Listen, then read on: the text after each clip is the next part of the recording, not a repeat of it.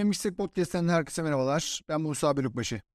Festivalin Mistek programının 11.siyle karşınızdayım, kulaklarınızdayım. Festivalin bugün 11. gününü bitirdik. Yarın ödül töreni var. Festivali bitirdik. Yani 10 günlük süre nasıl geçti bilmiyorum. 7'sinde başladığımız macera an itibariyle 17 Nisan'dayız. Ve 18 Nisan'da ödül töreni olacak. Ödül töreninin ardından da e, bir kapanış partisi olacak. Merak içinde her ikisini de bekliyorum. Ödülleri kim alacak? Parti nasıl geçecek? Yarın heyecanla bunları bekliyorum. Heyecanlıyım. Bakalım neler olacak yarın. Çok fazla uzatmayayım sözümü ve ufaktan filmlere geçelim. Bugün ilk izlediğim film Bir Tutam Karanfil. Yine Soğağusta'ydım bugün. Diğer salonlara gitmedim. Soğağusta'daki basın gösterimlerinde ilk olarak Bir Tutam Karanfil izledim. Yani bu film hakkında ilk söyleyeceğim şey o kadar boğucu ve yorucu film ki bitiremeceden ödül verilmeli. Yani bir cumhuriyet altını bir çeyrek en olmadı bir yarım altın gerçi çeyrekten büyüktü ya. Verilmeli yani bu o kadar yorucu bir film ki o kadar zor bir film ki çok zordu. Bitiremem sanıyordum ama bitirdim. Normalde böyle bir filmde ben yarıda çıkmam gerekiyordu ama çıkmak istemedim. Sonunu çok merak ettim. Sonunu merak ettiğim için iyi film değil tabii ki. Sonunu bilmiyorum ya belki üşenmiş olabilirim. Onun için çıkmamış da olabilirim. Ama çıkasım gelmedi. Sonuna kadar izledim. Bir ödül hak ettim bence diyelim. Yetkililere seslenelim buradan. Konusuna geçelim. Konusu torunuyla beraber içinde ceset olan bir tabutla sınır geçmeye çalışan yaşlı bir adamı anlatıyor. Ee, bir yol filmi aslında bu. Uzun bir süreç. Adam ve çocuk uzun bir süreçte, uzun bir yolda tabutla beraber farklı farklı insanların araçlarında veya yolda yürüyerek tabutu sınıra taşımaya çalışıyorlar. Biraz dramatik bir öykü. Adam zaten sanıyorum Arap, e, Türkçe bilmiyor. Kız biliyor, kız tercüme ediyor diğer insanlarla karşılaştıklarında. Gereksiz uzun olduğunu söylemiştim girişte. Hem uzun hem de boğucu bir film. Planlar gereksiz uzun. Diyaloglar gayet iyi. Yani filmin tek iyi olduğu nokta sanıyorum bu. Yan karakterlerin hepsi çok iyi konuşuyor. Diyalogların hepsi çok iyi yazılmış. Bu kadar iyi konuşan e, karakterleri bulmak çok zor. Biliyorsunuz Türkiye'deki senaristler diyalog yazmayı bilmiyorlar. Yani hiç Shakespeare okumuyorlar. Hiç roman okumuyorlar. Bunlar okunmadığı için de bunlar bilinmediği için de diyalogları çözümleyemiyorlar. Veya bir filmin bitmiş filmin oturup senaryosunu yazmıyorlar. Yani oradaki şeyleri yazsalar karakterin nasıl konuştuğunu bilecekler. Yani çok ilginç. Bir karakterin konuşan bütün karakterler aynı şeyi konuşuyor ve veya yazar kimse kendisi gibi konuşmaya çalışıyor. Kendisi değil. Yani kendisinden tabii ki izler olabilir ama bir karakter yazar gibi konuşamaz. Veya bütün karakterler aynı tonda konuşamaz. Hepsinin karakterini açığa verecek kelimeler olması lazım, cümleler olması lazım. Cümleyi devrik mi kullanıyor? Hangi kelimeleri kullanıyor? Hangi kelimeleri baskın kullanıyor? Yani devrik cümle mi kullanıyor cümlelerinde daha çok? Yoksa normal sıradan mı konuşuyor? Yüklemsiz mi konuşuyor? Yüklemli mi konuşuyor? Ya bunun gibi pek çok detay var. Çok fazla laf salatası mı yapıyor? Yoksa direkt konuya mı giriyor? Ya bunların hepsi karakteri aslında bize bilgi veriyor. Ya bunları bilmedikleri için hepsi aslında kendileri gibi konuşuyor. Daha da kötüsü bütün karakterler benzer şekilde konuşuyor. Karakterleri biz birbirinden ayırt edemiyoruz. İyi diyalog yazan cidden çok az senarist var. Umarım bu yönümüz biraz gelişir. Umarım biraz Shakespeare okuruz. Umarım biraz daha fazla roman okuruz ki bu yönümüz gelişir diyelim. Karakterlerin yüzünü uzun bir süre görmüyoruz filmde. Belki yönetmen burada bir üslup denemiş olabilir. Bir üslup denemesi var burada. Uzun bir süre görmüyoruz ve sonrasında karakterlerin yüzünü görüyoruz. Bu da bir yerden sonra sıkıcı hale geliyor. Artık sıkılıyoruz. Bunu yapmasam tekrara düşüyor çünkü sürekli aynı detaylar. Biraz ayağını görüyoruz, ellerini görüyoruz, sırtından görüyoruz. Sonra pat yüzünü görüyoruz. İlk anlarda güzel tabii ki bir gizem yaratıyor ama ilerleyen zamanlarda maalesef e, filmin kalitesine eksi olarak yazılabilir duruma geliyor diyelim. Diğer filmimize geçelim.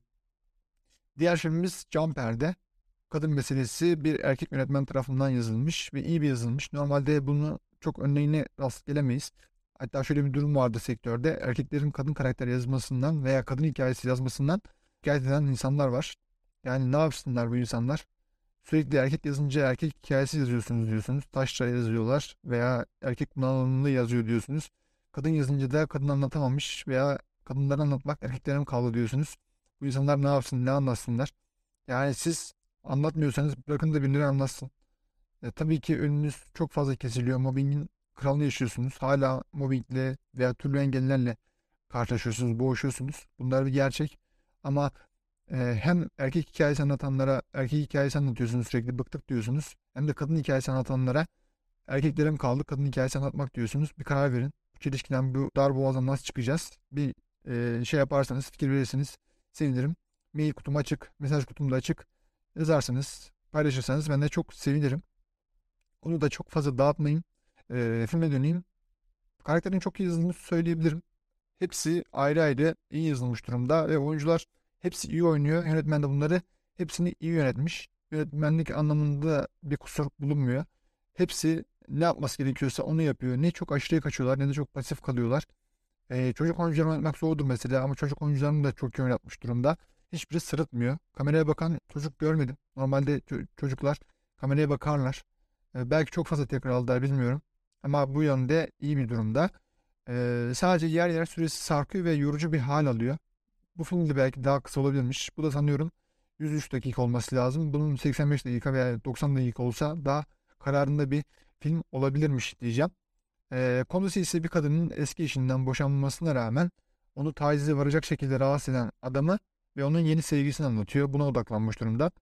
Ee, boşanan kadınların sürekli karşılaştığı meseleler aslında bunlar. Hatta pek çok kadın cinayeti de bu sebepten işleniyor. Yani boşanmayı kendine yediremeyen veya çocuğunu e, üvey baba tarafından yetiştirilmesini istemeyen tırnak içinde babalar, nasıl babalarsa artık eşlerini öldürüyorlar veya tacize varan şekilde rahatsız ediyorlar. Bunu da umarım kısa sürede önüne geçmiş oluruz. Kadın cinayetleri gittikçe artıyor. Bunu azaltmamız gerekiyor. Ee, biraz daha caydırıcı yasalar gerekiyor. Yani İstanbul Sözleşmesi gibi bir durum vardı. O da kaldırıldı. Yeniden gelmesi gerekiyor. Yoksa bu olayların önüne geçemeyeceğiz. Geçilemez duruma gelecek.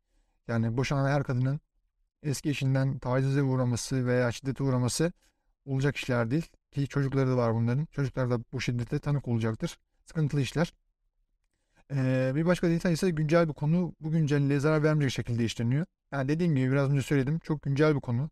Sürekli haberlerde, sürekli Twitter'da bunlarla karşılaşıyoruz. Çok güncel bir konu ve bu güncelliği bir an olsun kaybetmiyor. O güncelliği diri tutarak film yoluna devam ediyor. Ee, sadece sonunda twist yapmasını bekliyoruz ama o twist olmuyor. En azından ben twist olmasını bekledim. Ee, belki twist olsa film daha kaliteli olabilirmiş. Sevdim ben bu filmi. Güzel. Ama çok da böyle yükselmedim.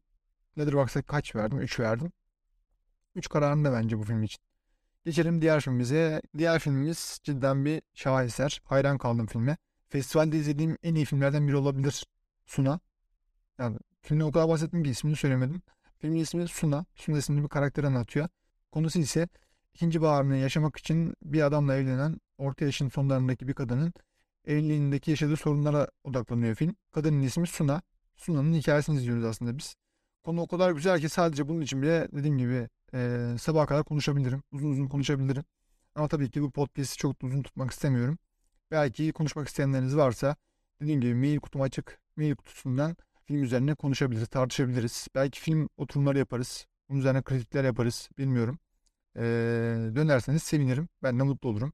Uzun uzun film üzerine konuşmuş oluruz. Film aslında tacizin, tecavüzün ne olduğunu sorgulamaya açıyor. Ve bunun tanımını üstü kapalı ama net olarak çiziyor. Tecavüz, taciz olayının net bir şekilde evliliklerde veya sevgililik durumlarında ne durumda olur, nasıl cereyan eder bunları e, sorguluyor aslında tartışmaya açıyor. Tartışmayı da açmıyor aslında tanımını yapıyor e, yani iki insan evli olduğu zaman işte bir imza üzerinde evli olduğu zaman eşlerden biri istemediği zaman diğeri sevişmeyi zorladığında bu bariz bir şekilde tecavüz aslında. Ama iki insan evli değil ama iki kişinin de rızası var. Bunların sevişmesi tecavüz mü taciz mi? Değil. Çünkü rızaya dayalı bir durum olduğu için buradaki temel durum, temel fraksiyon rızanın olup olmaması. Yani evlilik olsa bile, imza atılmış olsa bile bu partnerlerden birinin istediği zaman o kişiyle sevişebileceği anlamına gelmiyor. Böyle bir durum olmazsa zaten rıza olmazsa bu açık bir şekilde tecavüz. Bu film biraz bunları irdeliyor. Ee, tam olarak merkeze bunu almıyor tabii ki ama evlilikteki genel sıkıntıları anlatıyor. Kadınların aile içinde yaşadığı zorluklar aslında genel itibariyle. Yani zoraki evlilikler, aceleye getirilen evlilikler e, bu filmin merkeze aldığı şeylerden biri. Burada aklıma benim direkt şey geldi. Bunu yönetmene de sormuştum gerçi. Yönetmen buna referans almadığını söyledi ama benim aklıma direkt Virginia Woolf geldi. Virginia Woolf'un bir kitabı vardır bilirsiniz. Kendine ait bir oda. Yani kadınlara kendine ait bir odasının olmasını öğütler. Tabii ki burada kendine ait bir oda metafor anlamında. Ne demek istiyor Virginia Woolf? Kendi ekonomik bağımsızlığınızı elde edin. Kendi ayaklarınızın üzerinde durun. Birine muhtaç olmayın. Muhtaç olduğunuz zaman aynı Suna gibi mecburiyetten evlilik yapabilirsiniz ve mutlu olabilirsiniz. Ve belki gidecek yeriniz olmayabilir. Gidecek yeriniz olmadığı zamanda da bütün bu sıkıntıları, bütün bu dertleri sineye çekmek zorunda kalırsınız. Böyle bir şey olmaması için kendinize ait bir odanız olması gerekiyor diyor Virginia Woolf. Ee, burada biraz önce şeyden bahsetmiştim. Tecavüzün ne olduğu, tacizin ne olduğunu falan da bahsetmiştim. Film bundan anlatıyor aslında. Adamın buradaki adamın evlilik tanıdığı da e, bedava tırnak içinde bedava seks aslında.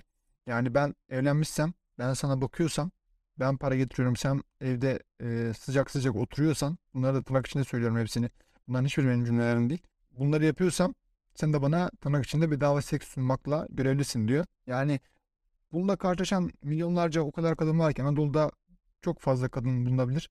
Geçtiğimiz yıllarda bununla ilgili bir araştırma yapılmıştı. Türkiye'deki kadınların yüzde kaçı orgazm oluyor, başarılı bir şekilde orgazm oluyor diye. Kanayan bir yer aslında Türkiye'deki pek çok kadının doğru düzgün orgazm olmadığını ortaya çıkaran bir araştırma vardı.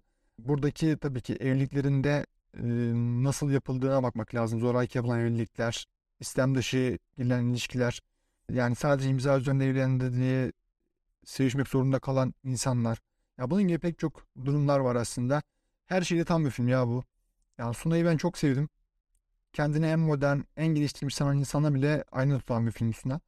Çok sevdim, çok beğendim. Yönetmenle tanıştım. Kendisiyle sohbet ettik. Fikrin çıkma aşamasını da konuştuk. Ee, başta yarattığı karakterle sondaki yarattığı karakterin neler olduğunu da bahsetti. Çok güzel bir sohbetti. Hem film hem sohbet çok güzeldi. Genel olarak bunları söyleyebilirim. Bugün özeti böyleydi. Yarın ödül töreninden sonra yayın yapamayacağız. Çarşamba gününe kalacak. Çarşamba günü hem ödül törenini hem de parti konuşacağız ve Festivalin Listeğin son bölümünü kaydedeceğiz. Ondan sonra yeni bir festivale kadar Festivalin Listek programını yapmayacağız. O zaman bugünlük bizden bu kadar. Yarın görüşmek üzere. Kendinize iyi bakın. İyi geceler.